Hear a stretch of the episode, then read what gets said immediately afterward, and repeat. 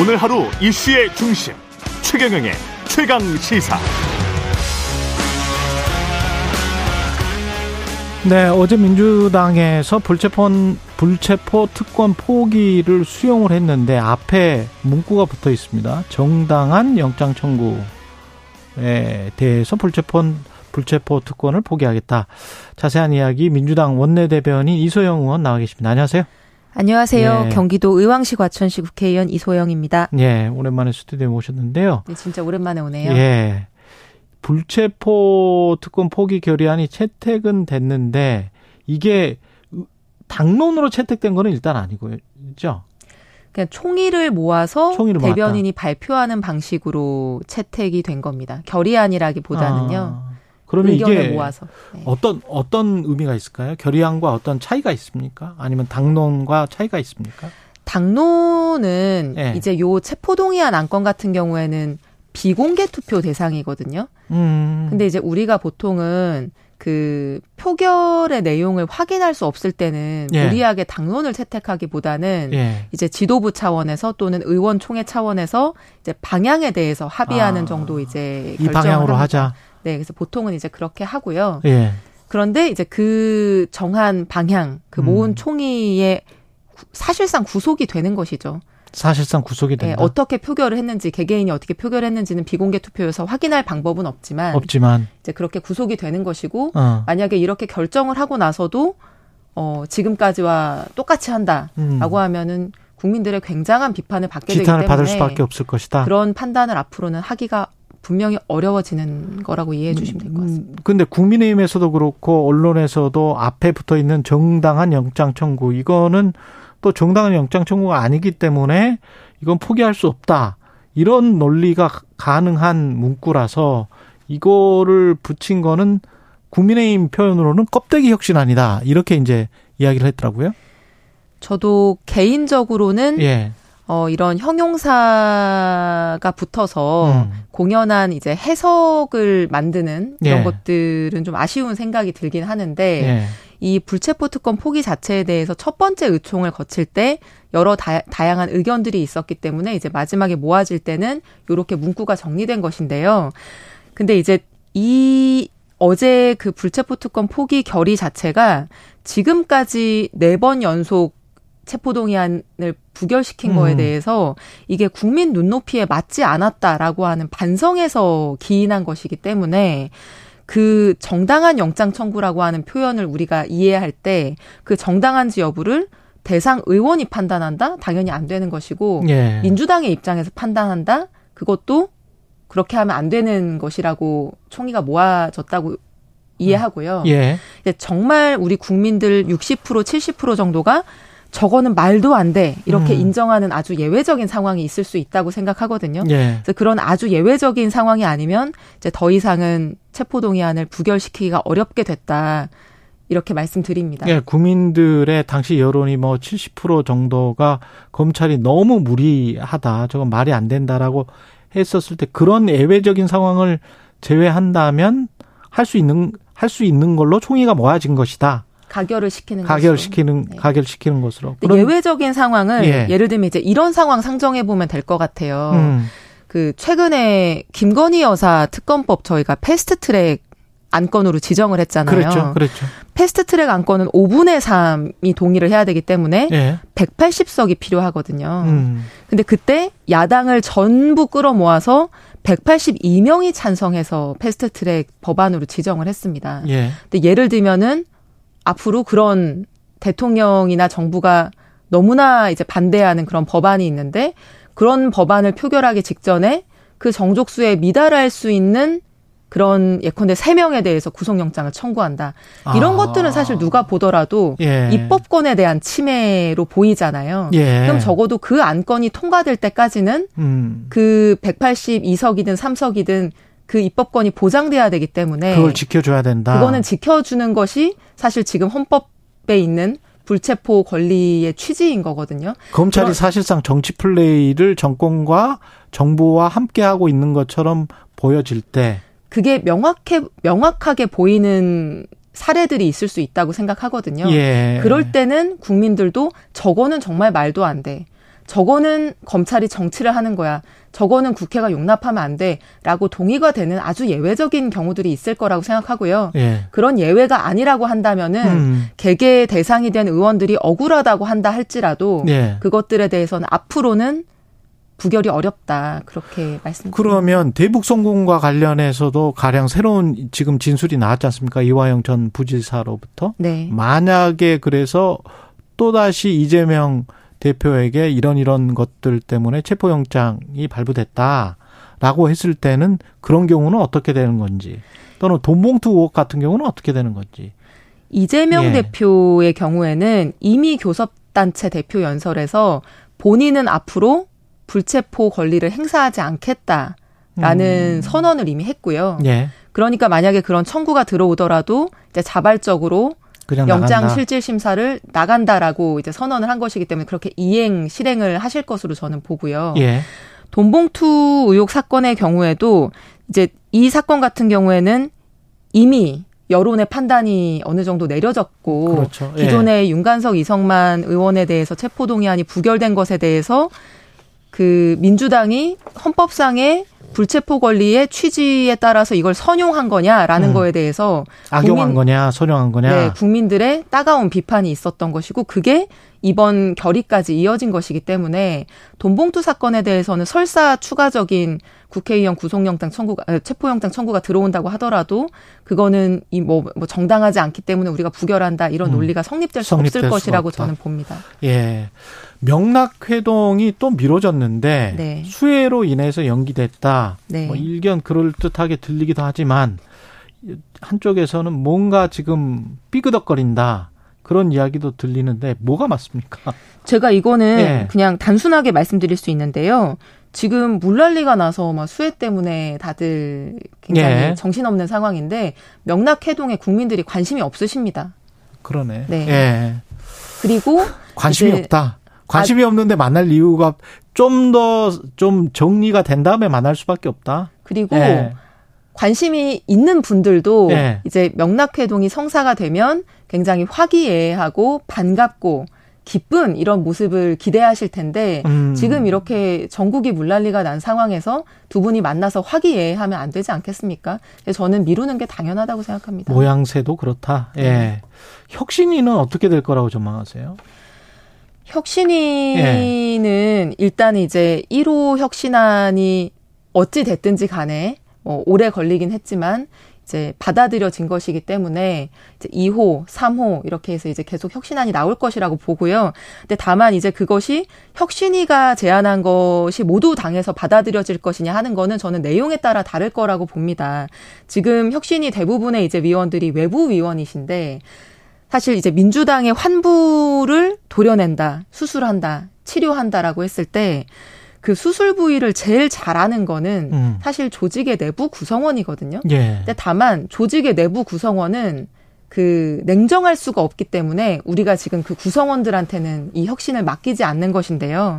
이제 만약에 엉뚱한 곳을 수술하겠다. 이제 이렇게 나온다고 하면은 경론이 벌어지고 다양한 이견들이 제시될 수도 있겠죠. 근데 그런 토론의 과정 자체가 저는 의미가 있고 이번 불체포 권리를 내려놓는 이제 안건이 통과된 것처럼 예. 이제 그런 토론의 과정을 거쳐서 합당하고 국민 눈높이에 맞는 혁신안들은 당에서 어, 당연히 받아들이게 될 거라고 생각합니다.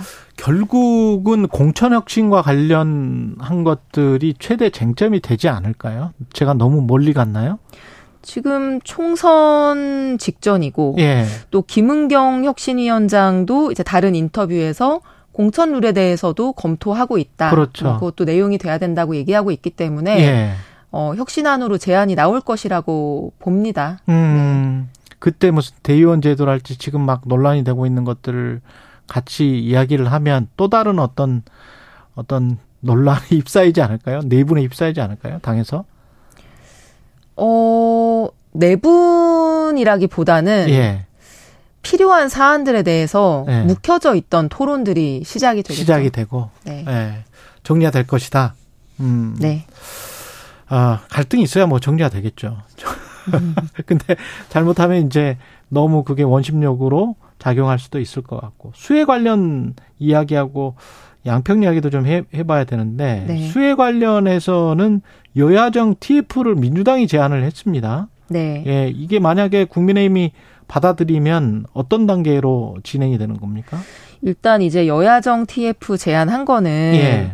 이게 이제 이런 큰 재난이 발생하면 여당 야당 이제 각각 따로따로 막 대책을 강구하거든요. 예. 그럼 이제 각자의 선명성이 또 정당에선 중요하기 때문에 이것들을 조율하고 협상하느라 시간이 다 갑니다. 음. 근데 이제 피해 회복의 핵심은 속도잖아요. 예. 그렇기 때문에 여야가 따로 대책을 마련하고 이거를 조율하느라고 이제 힘 빼지 말고 아, 애초에 예. 대책을 만들 때부터 그냥 이거는 정쟁하지 말고 여야 구분 없이 같이 좀 만들자 그래서 빠르게 좀 이렇게 피해 회복을 하자라는 취지고 이제 저희가 원래 이번 이번 주 월요일에 양평고속도로 관련해서 이제 국토위 현안 질의 같은 것들이 예정된 것도 그랬었죠. 예. 전부 지금 이제 다음 주 이후로 미룬 상황입니다. 예. 그래서 이제 수해 회복에 집중해야 되는 어, 단, 이제, 얼마의 기간만이라도 음. 여야를 나누지 않고 정쟁을 하지 않고 좀 이 문제에 머리를 맞대자는 취지로 제안을 했습니다.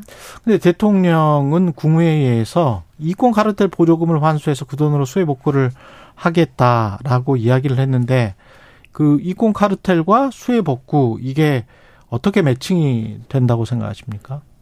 매칭이 안 되죠. 그 매, 매칭이 안 됩니까? 이권 네. 카르텔 얘기를 하시는 거 보고 네.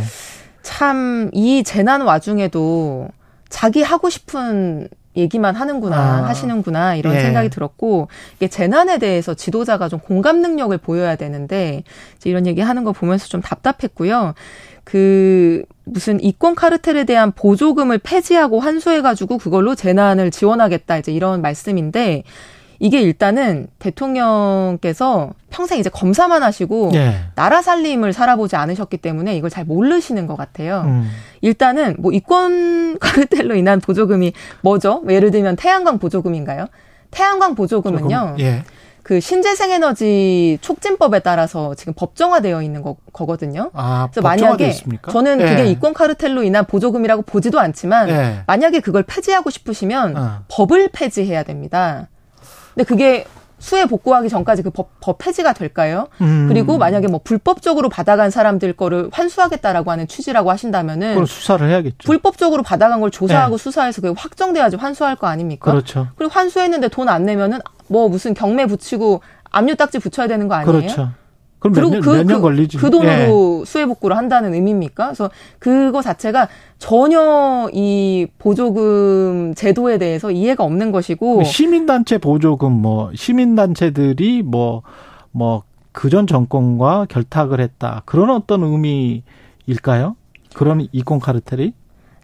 뭐 무슨 의미든지 간에 예. 요거는 이제 말이 안 되는 거고 말이 전혀 국가 예. 재정에 대해서 이해가 없으신 발언인 거죠. 예. 홍준표 대구시장은 뭐 그 비 오는데 골프를 쳤는데 홍준표 대구시장 입장 그러니까 최대한 생각을 해보면 홍준표 대구시장은 골프나 테니스나 같은 운동 아니냐. 근데 이제 그비 왔을 때 그 대구는 그 정도가 아니었기 때문에 자기는 어떤 비난받을 요지가 없다라고 생각한다는 것 같아요. 어떻게 보십니까? 저는 네. 뉴스에 나오셔서 개그하시는 줄 알았어요. 아. 너무 어처구니 없는 말씀을 하셔가지고. 예. 근데 그렇게 선회한다고 하더라도 이게 평상시 주말이면은 그렇게 말씀하실 수 있죠 쿨하게. 예. 예. 어뭐 공직자 주말에 테니스도 치고 골프도 칠 수 있죠. 예, 그럴 수 있, 있죠 사실은. 근데 예. 불났는데 소방관들이 단체로 연차 쓰는 거 말이 됩니까? 그 아니지 않습니까? 아. 그리고 우리 대한민국 공무원 중에 저는 누구도 이렇게 큰 재난이 예상되고 있는 상황에서 자기 권리, 나 주말에 쉬어야 돼. 나 칼퇴근해야 돼. 나 연차 쓸 거야. 이렇게 생각하는 공무원 없을 거라고 생각을 하거든요. 그리고 실제로 행동에 옮길 수 있는 공무원도 많지는 않죠. 저는 없다고 봅니다. 어, 홍준, 예. 홍준 표 대구시장 외에는 없다고 예. 보고요. 그 이제 옛 작년 수해 났을 때 음. 윤석열 대통령이 중대본 소집하지 않고 칼퇴근해서 굉장히 논란이 되지 않았습니까? 그랬죠. 예. 네. 그러니까 근데 이게 그 우리가 정치인들은 법을 집행하는 사람이 아니잖아요. 그러니까 법리를 따지는 거는 판사나 검사가 하면 되는 거고요. 정치는 이제 민심을 따져야 되는 건데 재난의 현장에 있는 그 피해자분들은 우리의 지도자들이 우리와 함께하고 우리 아픔을 공감하고 이렇게 해주기를 바라는 것이라고 저는 생각합니다. 음. 그런 모습을 보이는 게 저는 당연한 공직자의 도리, 정치인의 도리인 것 같습니다. 그리고 국민의힘에서 이 4대강 사업 덕에 집중 호우에도 금강범람을 어느 정도는 막을 수 있었다. 그러면서 이제 포스트 4대강 이야기, 4대강 보호 철거하려고 했었던 지난 정부에 대한 비판적 뉘앙스 뭐 이런 게 좀 들어가 있는 것 같기도 하고요. 음.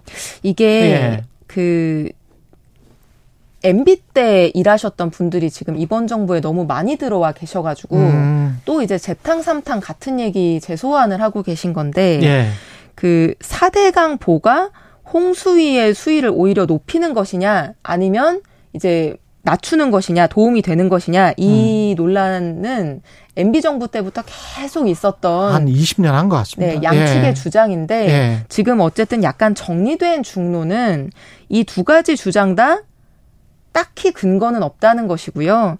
4대강 보가 홍, 수위를 높이는 것도 낮추는 것도 아니다라고 하는 게 전문가들 국책 연구 기관에서도 오랫동안 이제 음. 분석하고 검토해서 반복하고 있는 얘기입니다. 예. 네. 4대강은 또 수질과 관련해서 또 다른 논란이 있기 때문에 예, 복합적인 것 같습니다. 양평고속도로와 관련해서는 이게 유상범 국민의힘 수석 대변인은 오히려 민주당이 정치적으로 논란을 제기한 상황에 불가피한 선택이었다. 논란이 되면 오히려 민주당이 더 어려움을 겪을 것이다. 이렇게 지금 이야기를 하고 있는데 백지화 선언은 원진홍 국토부 장관이 하긴 했습니다만 이거를 이제 되돌리는 과정이라고 봐야 될까요? 지금의 전국을 아니면 어, 흐지부지 돼버리나요? 그 김건희 여사 처가 특혜 의혹이 제기됐는데 예. 그걸 국책 사업을 백지화한다는 거는 음. 뭐 국민들 누구도 납득하기 어려운 일이라고 생각을 하고요. 예. 그러니까 사실 이런 겁니다. 무슨 그 이 고속도로가 지금 이제 없는 상태에서는 김건희 일가의 양평 땅에서 그 뭐 축구장 다섯 배 크기 네. 되는 이제 그 땅에서 서울로 가는 게 한시간 반 이상 걸립니다. 음. 근데 이 고속도로가 생기면 서울 그것도 강남권으로 접근하는 고속도로가 이제 그 15분인가 땅에서 뭐 20분인가 예. 그 땅에서 굉장히 뭐 한 5분 예. 내에 차로 5분 내에 예. 그 IC에 접근할 수 있는 거고 서울에 30분 이내에 굉장히 빠르게 그렇죠. 접근할 예. 수 있는 거거든요. 그러면 그 땅에다가 예컨대 뭐 요양 시설이라든지 그 경치 좋은 곳에 뭐 전원주택 단지라든지 이런 걸 개발하면 얼마나 천문학적인 수익을 거둘 수 있겠습니까? 음. 그래서 김건희 일가, 김건희 여사 일가의 땅의 가치가 어마어마하게 높아지는 이제 결정이 윤석열 대통령 당선 이후에 통상적이지 않은 방식으로 이루어진 거거든요. 예. 그럼 그게 문제 제기를 안 하면은 그게 이상한 거죠. 예. 그럼 문제 제기했으면은 그냥 더, 땅, 더 떳떳하게 음. 과정을 밝히면 되는데 도둑이 이제 재발 절이기 때문에 이거를 그 여사 특혜 의혹이 아니라 이 사업의 진행 여부로 시선을 돌리기 위해서 이제 프레임 전환을 시도한 아, 것인데요. 사업의 진행 여부로 시선을 돌리기 위해서 그렇게 예. 한 것인데 예. 이게 뭐 양평 국민들을 포함해서 그 도로로 인해서 혜택을 볼 것으로 예상되는 많은 지금 분들이 분노하고 있기 때문에 음. 결국에는 저는 백지화는 철회되고 고속도로는 추진될 거라고 생각합니다. 어떤 방향으로요? 양서면입니까? 강산면입니까? 그건 알 수 없죠. 아, 그건 알 수가 없다. 네. 그럼 국토위가 열리면 이게 뭐 수해 때문에 지금 좀 연기가 됐습니다만은 다음 주에 열리면 어떤 부분부터 먼저 따져 물으실 생각이세요? 저는 이 논의의 이제 시작점이 음. 대통령의 처가 특혜 의혹이기 때문에 예. 그 부분에 대해서 제대로 의혹이 해소되면 고속도로 사업의 어떤 다른 부가적인 쟁점들은 다 해소가 될 거라고 생각하거든요. 그래서 이 최운순 씨가 양평 공흥지구 개발에서부터 그 양평 군수 오래 했던 김성교 네. 전 의원하고 결탁했다라고 음. 하는 여러 주장과 근거가 있지 않았습니까? 네. 그래서 이번 건도 그 결탁의 결과물일 수 있다라고 하는 굉장히 여러 가지 근거들이 있기 때문에 이 문제에 대해서 명명백백히 이제 의혹을 해소해야 되는 게 문제겠죠. 예, 알겠습니다. 지금까지 이소영 더불어민주당 원내 대변인이었습니다. 고맙습니다, 의원님. 감사합니다.